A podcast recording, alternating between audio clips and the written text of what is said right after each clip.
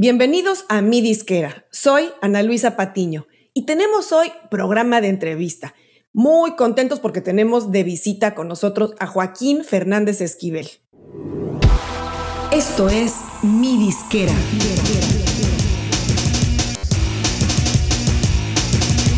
Mi Disquera, donde tu música es tu negocio. Joaquín es un profesional de la creatividad enfocado en entretenimiento y productos de consumo. En más de dos décadas de experiencia, trabajó primero como ingeniero de grabación en Los Ángeles y luego regresó a México para trabajar en el Departamento de Dirección Artística y Estrategias Digitales de Warner Music. Desde hace 10 años es fundador y cabeza de su agencia Chinelo, con la cual ofrece servicios de creatividad y marketing a artistas y marcas.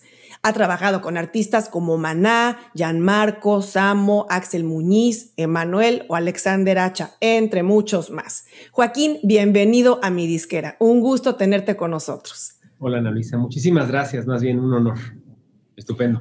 Cuéntanos en tu experiencia, que es muy diversa, aunque todo se conecta en algún punto, si tú tuvieras que resumir en pocas palabras lo que haces y a qué te dedicas actualmente, ¿cómo lo defines? Pues mira, en términos de industria es producción y marketing musical.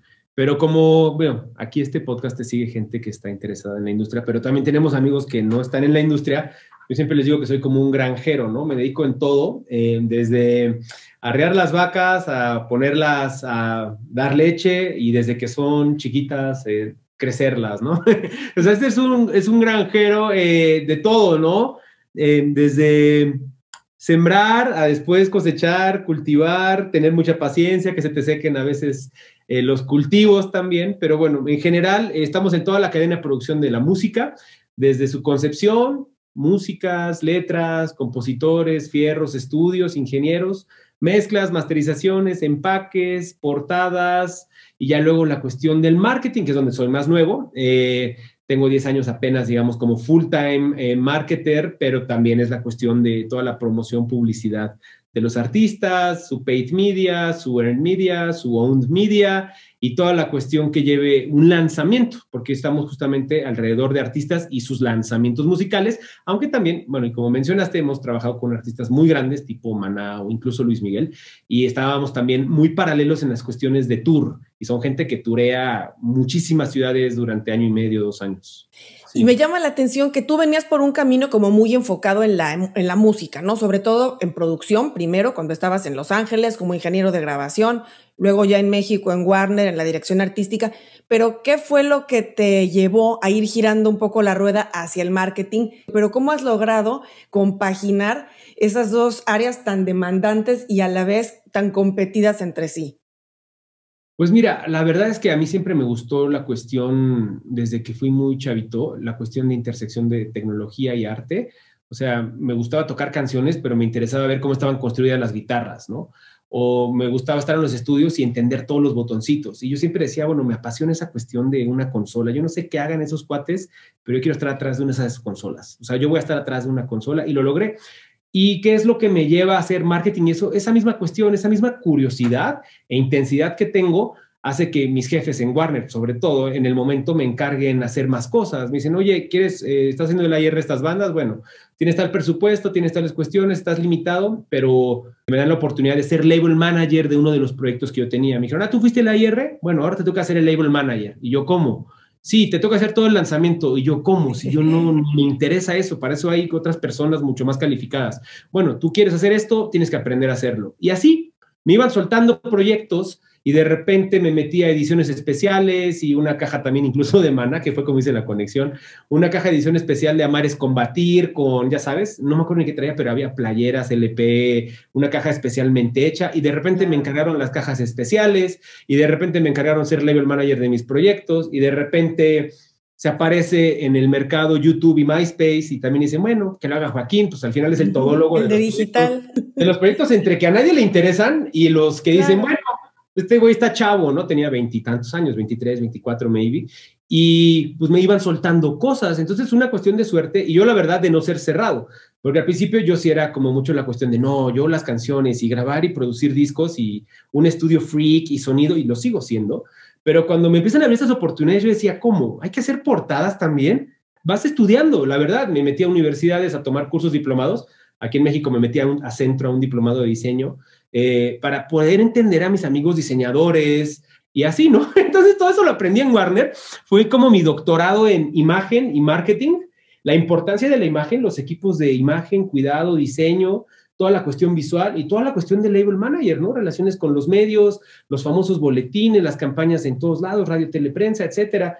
Entonces, como que para mí era todo nuevo. Al principio yo sí era como muy, muy renuente, era como muy chavito y decía, no, yo quiero hacer discos, lo que importa son las canciones y los discos nada más. Y ya pues, vas avanzando en la vida y dices, bueno, sí, claro, es la piedra angular, pero todo lo demás es un trabajal de muchísimo detalle y cuidado.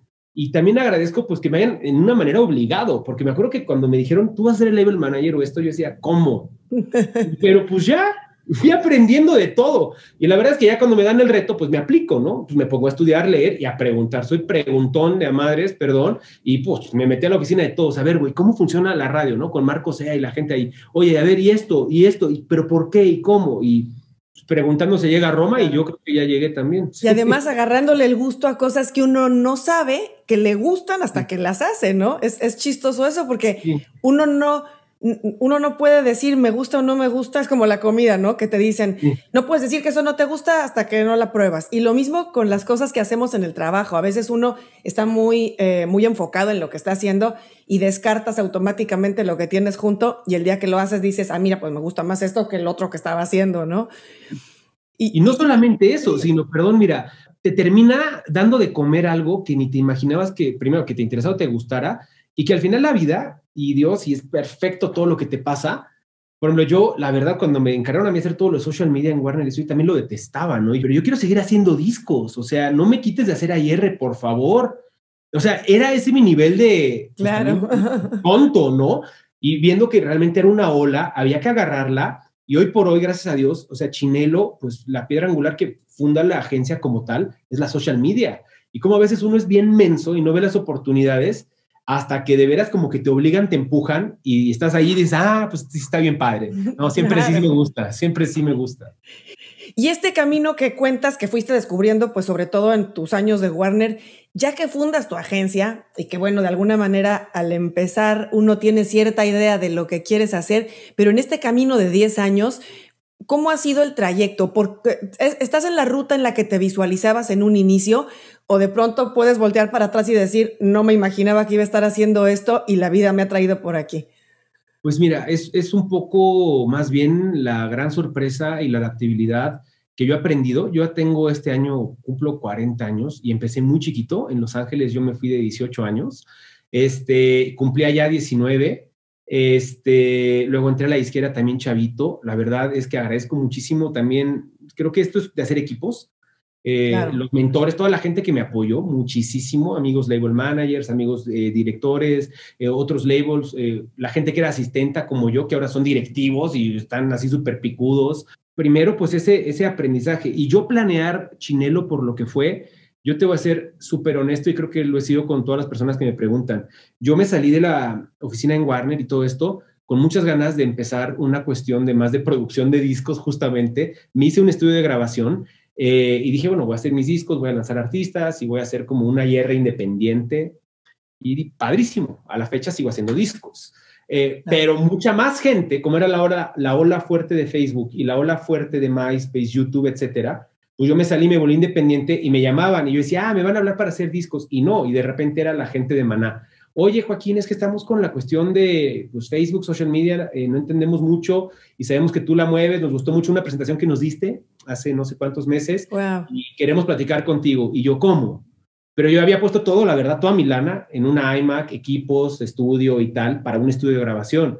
Bueno, yo desde el iPhone, en aquel momento el iPhone 4 o 5, no sé cuál habrá sido, empecé a tener así asuntos, asuntos, asuntos. Me habla un chavito que es Juan Manuel Ferrón, es un chavo que ahora está en Los Ángeles en unos estudios de Mau Garza, eh, me dice, oye, güey, quiero ser tu asistente. Eh, en la disquera siempre recibíamos becarios, ¿no? Claro. Y me daban chance de repente meter chavos. Eh, y yo le dije, oye, sí, güey, pero yo ya no estoy en disquera. Dice, no hay bronca. Me dice, yo me caíste muy bien y hice, clic contigo y te quiero ayudar en toda esta cosa independiente. Le dije, pues cállale al DEPA.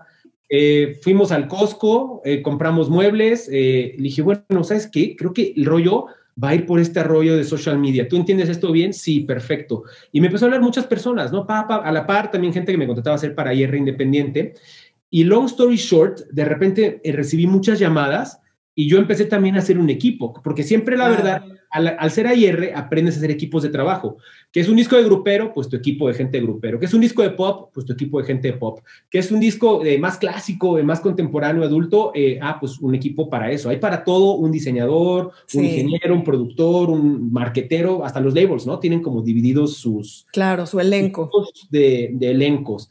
Y al final, pues yo dije, bueno, como independiente le voy a hablar a todos, los, a todos los chavos que siempre me están hablando, que tienen una oportunidad, y dije, oye, a ver, entonces una diseñadora que me hablaba y otro chavo que me hablaba para no sé qué. Dije, oigan, a ver, pues yo creo que se está armando como una agencia, no sé para dónde vaya, igual es temporal, le hago un compromiso mínimo de billete, porque pues, como independiente eso es siempre, pero si despega esto, pues vamos para arriba. Y de repente, pues despegó, y uno de los chavos que yo invité en ese año, 2011, es Andrés Zabaleta, que hoy es prácticamente mi socio en la agencia, lleva 10 años trabajando conmigo, estamos creciendo hacia otras partes en el 2013, de la misma manera que me habla la gente de la música para hacer marketing, social media y redes sociales, un amigo de España, Miguel Vilches, me dice, oye, que joder, que te he referido como el crack de las redes sociales. Y yo, no, Miguel, ¿qué hiciste? Dice, es que te van a hablar de unas marcas. Yo no entiendo nada, cabrón, pero te van a hablar. Y ya me hablaron. Y de pronto, long story short, terminó trabajando, terminamos trabajando con Cincinnati con una cosa muy grande, tipo Unilever, tipo Procter, pero que se llama CAO, es un grupo de Estados Unidos, de, mejor dicho, de Asia, que está con base en Cincinnati, y trabajamos cremas corporales Jergens, eh, banditas faciales Bioré y cosas del cabello John Frida para mujeres. Mm. Y llegan las americanas y me dicen, oye Joaquín, eh, queremos que nos hagas un pitch. Y yo, ¿por qué? Es que nos refirieron que tú eres muy bueno en esto. Y yo dije, pero yo nunca he trabajado con marcas de consumo, ¿sabes eso? Me dijo, sí, justamente eso nos interesa que trabajas con artistas y queremos que el tratamiento que das a tus artistas le des a nuestros productos. Y yo de... Ah, Mira, qué cool. Dije, va. Y de repente una cosa lleva a la otra, nos dan la agencia digital, les gusta, pasan dos, tres años, nos dan la agencia de relaciones públicas y yo les digo, yo nunca he hecho relaciones públicas. Me dicen, no, pero sabes ensamblar equipos y nos gusta cómo has hecho todo lo anterior. Y yo, va. Mira, qué bueno. Pues terminamos haciendo la agencia de diseño, POP, punto de venta, eh, la de digital y la de relaciones públicas, terminamos haciendo lanzamientos en Centro, Sudamérica, contratando personalidades. Empezamos con la cosa de influencers, menciones, marketing, revistas, editorial, y de repente yo ya dirijo un equipo de 12, 15 personas que estaban trabajando entre las marcas y los artistas. Y yo, ¿cómo llegué aquí? Pues, que sí a todo mundo y a, y a la bola de amigos que me han recomendado y que yo digo, ¿están locos? Y me dicen, no, es que sí puedes pues creer en ti mismo y saber que, pues sí, soy ordenado, la verdad, y muy trabajador, pero que he llegado a lugares que en mi vida me imaginé, o sea, mucho menos trabajar con marcas de mujeres, imagínate, o sea, de jamás lo hubiera imaginado. Pero está buenísimo que a la vuelta del tiempo uno voltea para atrás y dices, qué bueno que se me atravesó eso en el camino, porque también pude. Si te hubieran dicho antes de que llegara este cliente, ábrete tu división de relaciones públicas y tu división de, de branding y tal, pues no sabes ni por dónde. Y, qué interesante todo esto que me cuentas, porque bueno, has podido también trabajar con clientes de todo tipo. Bueno, tú estabas como muy acostumbrado a la parte de artistas y bueno, tenías como trato con managers, un poco con la gente de la industria de la música y que actualmente Chinelo en tu agencia, tu equipo, pues tiene esa, mm, es un equipo como muy multidisciplinario, ¿no?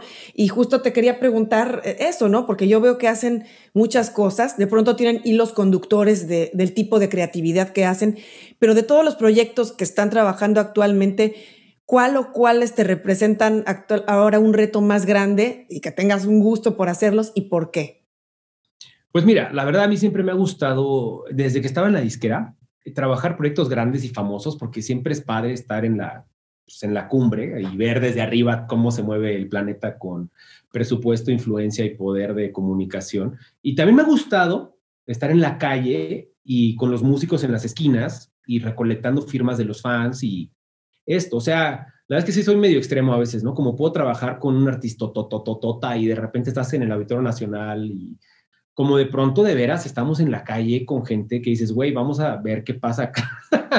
y así hemos hecho muchas cosas, como que creo que ese contraste es lo que me mantiene súper interesado en esto, porque eh, hoy por hoy, los retos que te puedo decir, por ejemplo, por una parte tengo a Margarita, la diosa de la cumbia, en un comeback con sus éxitos como reggaetoneros, eh, cumbia urbana, y el rollo este de que le digan, oye, pero tú cantas cumbia y eres una señora, ¿y cómo cantas cumbia urbana? Pues llevar toda esa comunicación, más la imagen, más los lanzamientos, más las relaciones con todo mundo. Es algo que me ha tocado hacer. Yo dirijo a la Agencia de Relaciones Públicas, en este caso de Mario Larios, un gran amigo, este, y dirijo también eh, la parte de marketing digital, más todo lo que va saliendo de lanzamientos, darle un sentido de AR visual, hacemos los videos, las portadas pero Margarita tiene un ángel que te mueres y también entiendes por qué los artistas a veces son pues tan exitosos, ¿no? Son carismáticos, que qué bárbaro. La señora Margarita, a mí me encanta, siempre yo desde que trabajé en la disquera, eh, me trató súper bonito, súper lindo. Y hace 10 años hicimos el disco del hijo de Camilo Sesto con su empresa. Sí. Este, yo le di el AIR de ese, de ese disco con George Noriega. Y ya luego con Margarita hemos, siempre nos encontramos, ¿no? Pues ya sabes, ¿no? En la artistera te encuentras con mucha gente y de repente me hablaron ella y Alejandro, su manager, y me dicen, oye, este, ¿qué onda? Haznos una propuesta, estamos buscando opciones para esto. Y yo le dije, pues va, pues yo encantado. O sea, mira, pues hacemos esto, esto, a ver si te sirve. Y sí, eh, y hace tres meses estamos en eso. Por una parte es un reto de un comeback de un artista en un nuevo flavor para nuevas generaciones. Está súper interesante, Qué bueno, también fácil, que Margarita es muy querida. Este, estoy trabajando un proyecto nuevo de la empresa de Rayleigh, Monster Music, que me invitó la gente de Altafonte a desarrollar un chavo nuevo, ¿no? Yo ya lo conocía él de, también de, la onda esta de los músicos, tú conoces mucha gente, yo igual, y de repente uno de los chavos que yo ya conocía como compositor, están lanzándolo y estamos también pues desde la gestación, ¿no?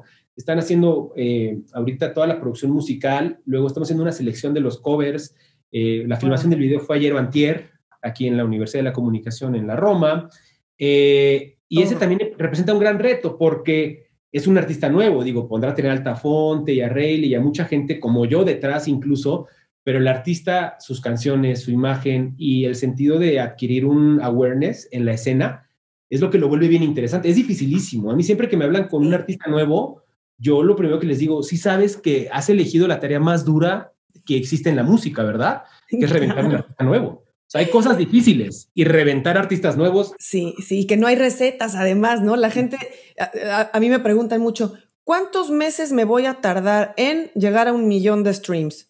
Como si fuera una receta de cocina, ¿no? De ponte tres cucharadas de tal, ponte...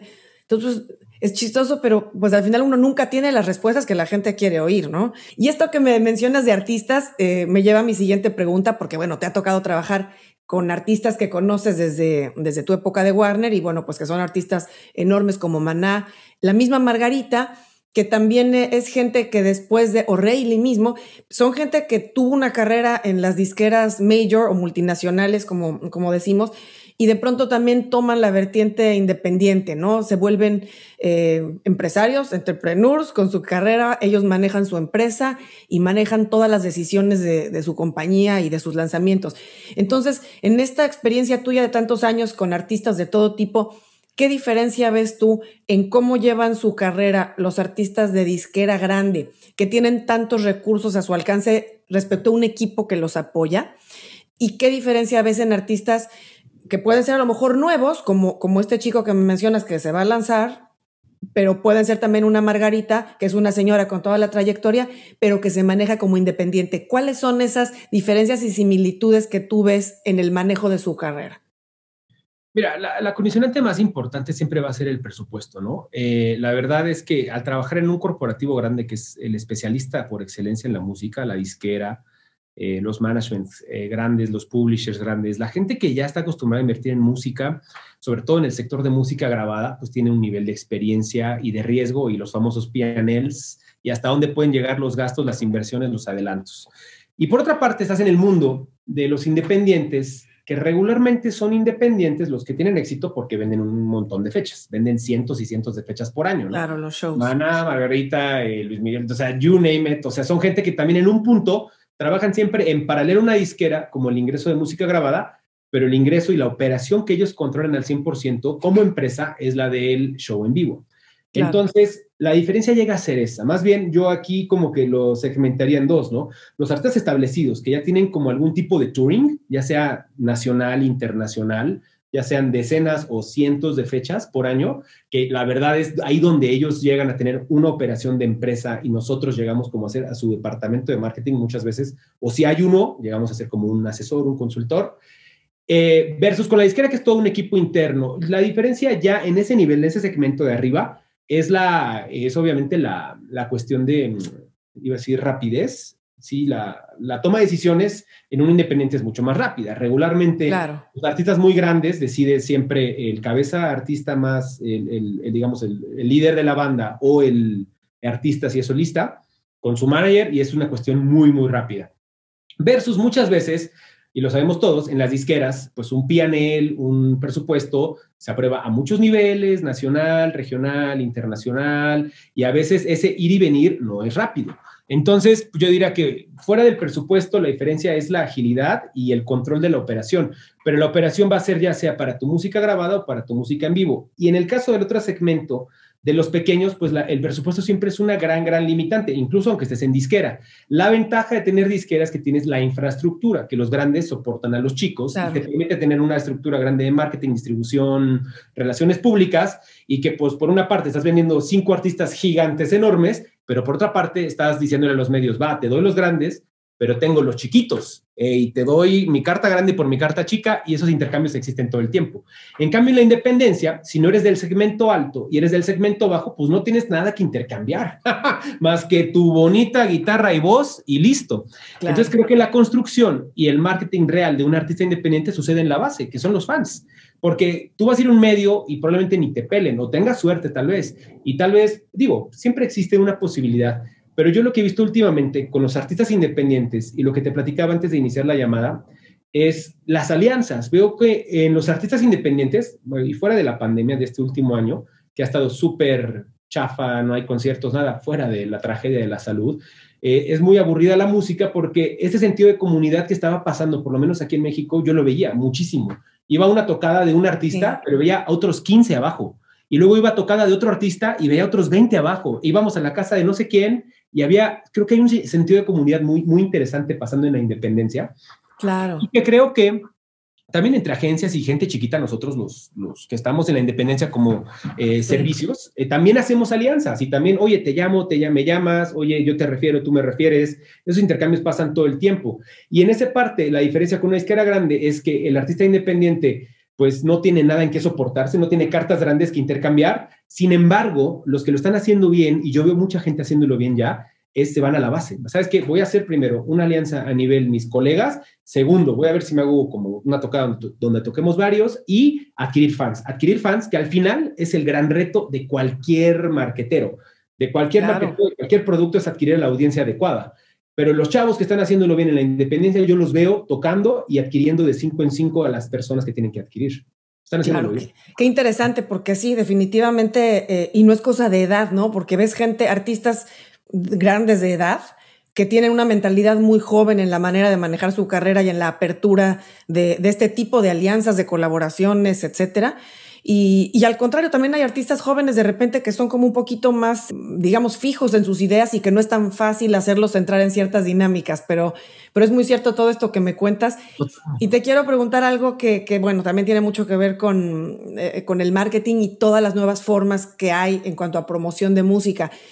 Tú que vienes de hacer campañas de mucho presupuesto o de presupuestos más ajustados, ¿Qué es lo que tú consideras que es lo básico para un artista que esté empezando? Como en qué se tiene que enfocar para hacer que las cosas pasen lo más rápido posible en el lanzamiento de su música. Pues yo creo, mira, lo más importante es salir. O sea, creo que también conoces mucha gente, yo también, que traen el proyecto, el proyecto, el proyecto, seis, diez, ocho meses y nunca salen. O sea, o tal, salen tardísimo. Y ya para cuando salieron ya el track ya a todo el mundo aburrió, por lo menos internamente. Yo creo que, mira, en, el marketing actual, y bueno, esto no lo digo yo, creo que es como la regla, es como mucho escuchar y tirar y tirar y tirar y escuchar a la audiencia, ¿no? Yo lo que mejor le recomiendo a toda la gente, sobre todo los que van empezando nuevos, o sea, creo que el reto más grande sí pueden ser, bueno, y son las métricas de vanidad, ¿no? Que los millones de views de YouTube y los seguidores en Instagram y los plays de Spotify, y todo el mundo quiere eso porque pues hay una obsesión por el número muy fuerte, pero sin embargo, para mi gusto, siguen siendo muchas métricas de vanidad, porque muchas veces no reflejan la realidad. Eh, yo creo que el reto real y verdadero del marketing y de los artistas está en adquirir fans verdaderos, fans verdaderos eh, son, tal vez no son ese millón que te vieron en YouTube o los millón que le dieron el play en Spotify, pero sí son los 2.000 o 3.000 que van a llegar a un concierto eventualmente de 10, 20 dólares o 30. Entonces, eso yo creo que es el reto principal. Y yo lo que siempre he platicado, por lo menos los últimos meses, creo que el reto de adquisición de audiencia se hace generando contenido. Y no es nada más este, subir a tu Instagram fotos diarias, no, me refiero al contenido musical propiamente de un artista, canciones. Creo que existe una expectativa altísima de cada artista, de, sobre todo los nuevos, de que tengo esta canción y va a ser un madrazo y no pasa y se van al suelo, adiós, se decepcionan. Y yo soy de la idea, y ya lo he visto en ciertos equipos de trabajo, que es mejor tener tres o cuatro balas y el momento en el que esta no funcionó, luego, luego sacas la otra. otra. claro. Y en el momento en que esta no funcionó, sacas la otra y de repente pasan cosas, ahí sí, ¿no? Que no te esperabas, con la canción que no te esperabas y que de repente dices, órale, ¿no? O sea, tal vez pasa con canciones, el ejemplo anterior, ¿no? Que de repente pues, esto no va a pegar y de repente pega. O sea, yo también por eso ya también separé mucho y aprendí hace muchos años a separar lo que me gusta y a separar lo que creo que puede funcionar. Y en el caso de los artistas, eh, el reto importante para mi gusto es hacer fans. Eh, sí, hacer tus campañas de Spotify, de YouTube, de Facebook, de ampliar el reach del mensaje y todas las cuestiones que todo el mundo puede ver en el blog de Facebook y de YouTube. Pero también yo creo que la adquisición de los fans sucede muchísimo en lo que alguna vez yo leí, no sé dónde, en el, en el verdadero social network de los artistas, que son los conciertos. Ese es el verdadero social network. Claro. Donde la, la magia termina de pasar, es donde realmente adquieres artistas, perdón, eh, fans. Y es donde esa tribu de 5, 10, después se vuelve 50 y después 200. O sea, es donde la cosa se vuelve realmente exponencial. Creo que en las redes sociales, más allá de que Instagram, eh, Facebook te castigan muchísimo, mostrando tu 3% de tu audiencia real, 2%. Sí eh, realmente se nos olvidó a todos que también la música es algo que pasa en vivo. Desafortunadamente ahorita con la pandemia no, no es un buen timing para esto, pero creo que el desarrollo de la música en vivo junto con la música grabada en digital siempre ha sido como el mejor combo. Bueno, ahora live streams y en el futuro va a haber estas, los Oculus y luego los hologramas y mil cosas, pero la experiencia de adquirir una, una, una un fan, creo que es lo más importante. Yo lo que pondría en la mesa, por ejemplo, como recomendación a toda la gente nueva es, pues piensa cómo vas a adquirir en tus primeros cuatro meses, ponte una, una meta fija de 200 fans verdaderos, registrados en tu site, Facebook Group o tu Telegram Group.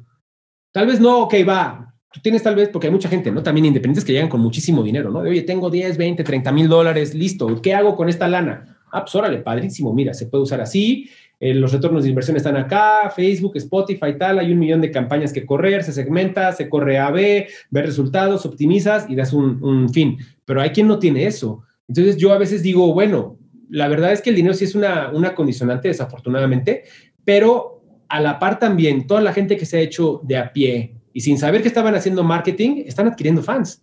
Y lo que hacen es, van de 5 en 5 en 5 en 5 y esos fenómenos que ahora son nacionales o internacionales, en algún momento fueron fenómenos locales. Y en algún momento, pues yo les digo, ok, ¿quieres ser el rey de México? Pues sé primero el rey de tu colonia. O sea, primero que te conozcan en tu barrio, güey. Quiero que te paren todos en esta colonia, güey. Nadie te conoce, y, pero ves las métricas y como pues tienes la edad de este artista internacional y escribes canciones, en tu capacidad dices, oye, yo quiero ser como él, pero espérate, hay todo un mecanismo, hay toda una cuestión atrás que muy probablemente en los certas majors involucra muchos millones de dólares. O sea, no te puedes comparar ahí, es como injusto, o sea, hasta para ti, o sea, pensarlo. yo creo que tienes que ir a las realidades e ir de abajo hacia arriba. Y de, y de nuevo, vuelvo a los grandes ejemplos de la independencia siempre, o en el rock, ahora que el hip hop está tan fuerte, eh, la música urbana siempre ha sido música de calle. Y la cultura latinoamericana es una cultura de calle y es una cultura que adquiere fans en, en estos sitios. Ahora, si de ahí potencias a Internet, si de ahí potencias a buscar lookalike audiences y audiencias similares en otros sitios, esa es la gran magia del Internet. Pero tienes que iniciar en alguna parte también con fans verdaderos. Claro, me gusta mucho esto que comentas porque el otro día platicaba yo con un amigo productor que me decía que él cree que los artistas antes desarrollaban una piel más dura. un artista en desarrollo hace 20 años desarrollaba una piel más dura y tenía más paciencia.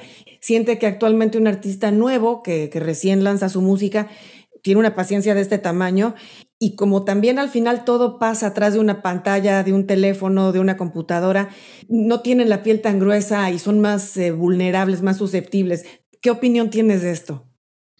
Eh, o sea, bueno, sí, en general, socialmente el mundo se ha vuelto muy inmediato, por eso se sufre tanta ansiedad y depresión últimamente, porque la vida, eh, tú pides de comer por Uber y tienes un, algo en tu puerta en 20, 30 minutos, y le hablas a un amigo y lo tienes en 5 segundos al otro lado del planeta, y pides no sé qué cosa y te llega rapidísimo. Entonces creo, creo que Instagram lo escroleas y tienes kilómetros de información non-stop hasta que te mueras. Este, creo que eso ha generado obviamente ese asunto de inmediatez, pues muchísima ansiedad, pero sí creo que al final del día, eh, piel gruesa, piel delgada, pues posiblemente sea generacional, posiblemente no, también hay gente muy capaz. Y he visto también chavitos brillantes de veintitantos años, super early twenties, que entienden muy cabrón el tema marketing, muy cabrón el tema adquisición de audiencias, pero también veo gente que pues vive en Disneylandia y piensa que esto es mágico y pues no.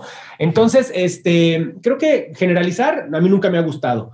Y sin embargo, creo que la condicionante actual de, la inmediatez ha, vuelto que esto sea un poco así. Sin embargo, si ellos se meten a este negocio, sobre todo los que quieren ser artistas, sabiendo que la piedra angular sí es la canción y lo que quieras, pero también la piedra angular de las audiencias es el fan, y si tú llegas a entender la importancia del fan, yo ando clavadísimo en ese tema, como puedes ver realmente puedes ver que un fan verdadero, y de hecho hay una teoría muy buena que te voy a mandar de Kevin Kelly, es un cuate que escribe tecnología, me encanta, es de California, el fondo de la revista Wire, del Whole Earth Catalog, trabajó ahí, se llama 1000 True Fans. Y yo soy fan de esa teoría. La conozco. me encanta. esa teoría me encanta, porque este, este güey dice, o sea, pues, ¿cómo es? Mil fans de 100 dólares son 100 mil dólares al año. Así cualquier persona con 100 mil dólares al año está ok, ¿no? Ahora, es 100 mil dólares por miembro de banda, entonces tienes que multiplicar si eres banda.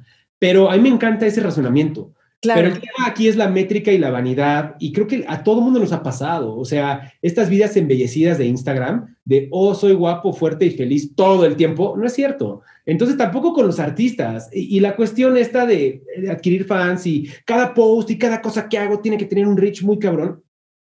Sí. Siento que sobre todo si eres chiquito, si tienes, si falta un factor como de paciencia muy fuerte y saber que vas a ir en una curva. Y si esa curva tú la cuidas, la procuras como cualquier negocio, regresas, optimizas, escuchas, ves que estas fotos en color amarillo no les gustan, pero las rojas sí, y con sombrero no, pero con la carita sí, y sin lentes sí, y con lentes no, vas entendiendo y vas aprendiendo realmente para lo que sirve la social media, para lo que sirven las sí, analíticas, y realmente interpretas lo que te está dando el dibujito de los números, entonces tomas decisiones, porque también siempre he dicho, y esto lo digo todo el tiempo aquí en la agencia, ¿para qué sirve todo el dato si no puedes tomar una decisión? O sea, los datos no sirven de nada si no tomas decisiones con base en lo que estás viendo en una hoja de Excel. Claro. O sea, puedes tener los reportes de 100 mil hojas. También no hay más reportes que vida. Hoy por hoy sí. puedes leer la métrica que quieras, pero si no claro. sabes interpretar, entonces ¿para qué? Sí, sí, sí, sí. Analizamos, perdemos mucho tiempo creando contenido y, y, viendo un poco esas métricas superficiales, pero no le invertimos el tiempo a analizar, a leer los datos y sobre todo a sacar conclusiones, ¿no? Para cómo vamos a usar esa información. Que al final las mismas aplicaciones, no necesita uno tampoco invertir más, las mismas aplicaciones te dan analíticos muy, muy básicos, ¿no? Y hablando de formatos, eso es algo que me interesa tu opinión porque tú vienes de la época en la que el formato físico se valoraba muchísimo. Lo que era el álbum como concepto era muy, muy importante, era, digamos, la columna vertebral de la, de la carrera de un artista. Y ahora que estamos en una época en la que se maneja más sencillos que álbumes, eh, y obviamente el artista está enfocado más en producir canciones, como dices tú, para tener ahí eh, una unas bajo la manga para cuando haga falta ¿Cómo crees tú que la creatividad que tú conocías del concepto de un álbum tenga cabida en este esquema nuevo de crear música más en serie o más eh, de manera atomizada y no en un concepto de un álbum? Eh, mira, es que yo creo que, o sea, al final esto siempre ha sido muy cíclico. O sea, el álbum es consecuencia de los sencillos. El álbum, por definición, cuando fueran los 50, 60, era, un, realmente era un álbum, era una cosa física en la que tú metías tus sencillos, o sea, ibas juntando tus singles para hacer tu álbum, de ahí vienen los conceptos, de hecho son conceptos como ingleses, si no me equivoco. Entonces, eh, resulta que single y álbum, y luego pues en, la era más como de los 60, 65, 75, empiezan más los álbumes conceptuales que se tienen que escuchar de principio a fin, y Beach Boys, y Rolling Stones, y Led Zeppelin, y todo el mundo empiezan a hacer discos mucho más eh, conceptuales. Eh, en cuanto, o sea, hay muchas maneras como de abordar la pregunta, pero en cuanto a la parte esta de la experiencia de abrir algo físico o digital, Creo que ha habido un millón de intentos desde iTunes Albums. ¿Te acuerdas esos iTunes? Sí. Que era un álbum no sé qué, luego los Blu-rays, luego los no sé qué es, y luego lo tangible y luego lo intangible, y luego el advenimiento del vinil como, como refuerzo de la experiencia, que sí sónicamente es más potente, pero eh, es de hueva, no cambiando un disco al otro, cuando la gente anda deprisa. Entonces, no sé, creo que ahí se va a llegar a un justo medio que todavía no se ha llegado. No sé cuál vaya a ser el futuro en términos de eso. Veo eh, espacios muy promisorios en Spotify Canvas. Eh, por ejemplo, a mí la metadata de Tidal, cómo manejan ahí la cuestión de créditos, me encanta. Siempre es muy completa, muy linda. Este, la cuestión esta de Spotify Canvas me encanta. Y las cosas que van saliendo así como en, Apple también ponen cositas muy lindas. Todo su, la cuestión de Apple Radio y programas de audio y cómo curan su cosa me encanta. Para el usuario creo que ahí radica la cosa me encanta que todo el mundo está yendo al hi-fi audio ahora también, que ya si lo ves contra el CD y eso incluso ya es mejor. Tidal Masters es 24 bits, que hablando de formatos, 24 bits es mejor que la calidad CD, que es un Redbook estándar de 16 bits. Entonces, sí va a haber una mejora de audio, hay una mejora visual. Claro. Ah, falta lo tangible, yo creo que esa es la gran pregunta. Yo lo que hago, como en la parte musical de alguien obsesivo que escucha música 24 horas al día. Yo tengo un iPad completo para escuchar música nada más. Y ahí tengo cargada toda la música de Spotify, Tidal, Apple, tal, todos los partners, porque pues yo tengo que estar al tanto de todos. Claro. Cargo, precargo, descargo, supercargo, eh, escucho, no escucho, audífono 1, 2, 3, 25, porque tengo oreja de perro además. Entonces, escucho súper bien, eh, tengo la oreja entrenada porque justo fui ingeniero y tal, y me puedo dar cuenta quién codifica mejor, quién no. Y además tengo amigos clavadísimos de estudio y hablamos ya de codificaciones. Y hablé con los de MQA en Inglaterra, que resulta ser un cuate que trabajó en Warner, este Chris ah. Spencer Lou, y hablamos del formato de MQA y el doblaje que hacen, y el FLAC, y el doblaje y el desdoblaje. Llamo con Jimmy Cavazos y el, el decodificador de MQA, y te puedes ir a las nubes en términos de codificación y codificación. Pero en términos de, o sea, concepto, volviendo a fuera de la parte técnica, las historias se pueden contar, finalmente las canciones son historias. Las historias se pueden contar en privado, en individual o en conjunto. Y es ya tu pachequés, tu historia, tu momento. Tu creatividad.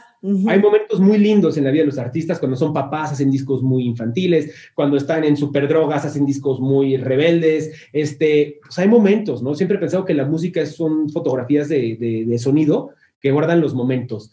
Y la puedes contar la historia como mejor te convenga. Y con respecto a formatos, lo que sí ya me empieza a emocionar, por lo menos a mí como usuario de audio, es que después de todo este valle asqueroso de MP3 chafa, empezó a alguien a preocuparse y el MQA y el Tidal y ya empiezas a escuchar música que dices, ay Dios, seguro yo he escuchado analiza discos el año pasado y este, que tenía años sin escuchar un disco así en digital, obviamente. Obviamente en vinil y en CD tienes otras capacidades, pero en digital y escuchar cosas, yo, pues, yo lo agradezco bastante como usuario. Y sé que la gente al final, aunque no lo puedan todos valorar, el diferenciar un MP3 de un WAV 24 bits, sí hay un efecto, sí hay un efecto y creo que es positivo en, en, lo general. Así que el avance en formatos y cómo contar historias creo que siempre va a ser un debate. No creo que haya una respuesta y más bien va a depender del momento eh, histórico del artista que esté viviendo. Claro, y me encanta lo que dijiste de que al final todo es la, la, capacidad de contar historias, ¿no? Independientemente del formato, porque antes podía ser en el cuadernillo o en la portada de un vinilo. Hay diferentes maneras de contarlo, cambia el medio, pero al final el fondo, el mensaje está ahí y eso me gusta mucho esa reflexión. Y un apunte más, porque creo que es muy, muy importante, la famosa playlist, el poder de la playlist. El poder de la playlist también ha hecho que no solamente, digamos, tú digas, ¿cuál de mis tracks cabe en este eh, playlist feliz, en este playlist de concentración, en este playlist de hacer ejercicio, en este playlist de románticas, en este playlist de fiesta? Ya la gente, o sea, y esto es, también ya tiene algunos años sucediendo, están produciendo para entrar a las playlists. Es, es, otra manera de contar la historia, que es realmente el, fin, el final es marquetero 100%, porque ya no te importa, y eso pasa muchísimo últimamente, hasta en el mundo latino y en todo el ángulo, lo que quieras, que hacen tracks que saben que van a entrar a esta cual y tal playlist y que tienen que tener este tipo de sonido. Y en Splice, que es, un, es una herramienta de producción, por ejemplo, de, de artistas eh, de estudio.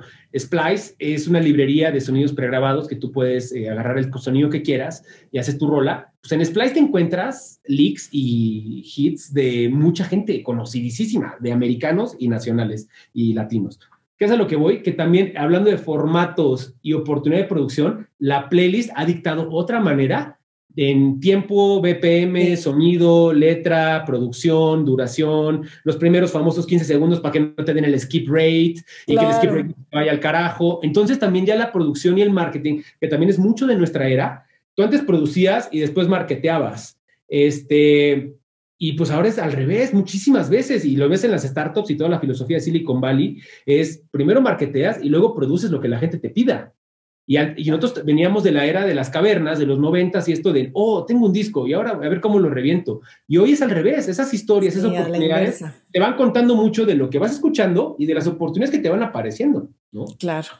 Qué reflexión tan interesante. Me, me gusta cerrar en esta nota porque definitivamente dejar abiertas todas esas vetas que hay de creatividad, de ideas, de que los artistas tienen que explorar como parte de su crecimiento, como artistas precisamente, eh, y que independientemente de en qué época les tocó lanzarse, si hace 20 años, 30 o 2020, hay retos que todos han tenido, la manera de encararlos es distinta, pero en el fondo yo creo que, que eso, encontrar su audiencia, encontrar su voz y aprender a contar historias a través de los medios que tienen a su alcance en ese momento, ¿no? Bien. Súper importante.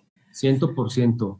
Es, pues es jugar también, es, es, bien bonito el marketing por eso, ¿no? La parte de jugar en aparecer, no aparecer, cuándo aparecer, cómo aparecer, en dónde y con quiénes aparecer hay un sentido visual, pero hay un sentido sonoro, hay un sentido de storytelling, de, textos, la importancia de los textos, las historias escritas, quién las escribe, cómo escribes. Hay un millón de, ángulos en esto y yo creo que la gente que lo está haciendo bien lo saben hacer súper bien. Hay gente brillante. Sí. Realmente hay mejores marqueteros que músicos en muchos músicos hoy famosos, ¿no? Es gente, y hay mejores ARs que músicos cantantes. Me refiero a que hay gente que entiende el, el sentido de las audiencias y la comunicación mejor que su propio craft de cantar. Entonces, esos son los que muchos están eh, despuntando, porque ya saben que por cantar le ponen autotune, adiós. Claro, pero lo importante también es la otra parte, ¿no?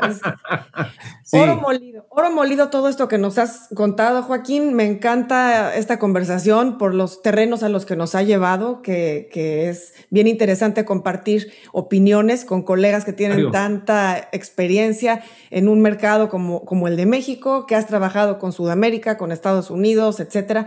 Y te agradezco muchísimo tu, tu, visita hoy a mi disquera. Y bueno, pues nos estamos viendo pronto. Espero que en persona en mi próxima visita a México. Pues muchísimas gracias, Ana Luisa. Más bien, gracias. O sea, bueno, yo a ti siempre te he visto así como una super crack, la verdad, para toda tu audiencia. Que aprovechen esto. Más bien tú que nos das la oportunidad a estos chamacos que éramos asistentes y esto, la verdad, bueno, 20 años pasaron muy rápido. Este, pero al final aquí estamos. Y la verdad es que es bien padre hacer equipos. Gracias por más bien la entrevista, por el espacio y a sus órdenes cuando necesiten. Muchas gracias, Joaquín. Nos vemos pronto.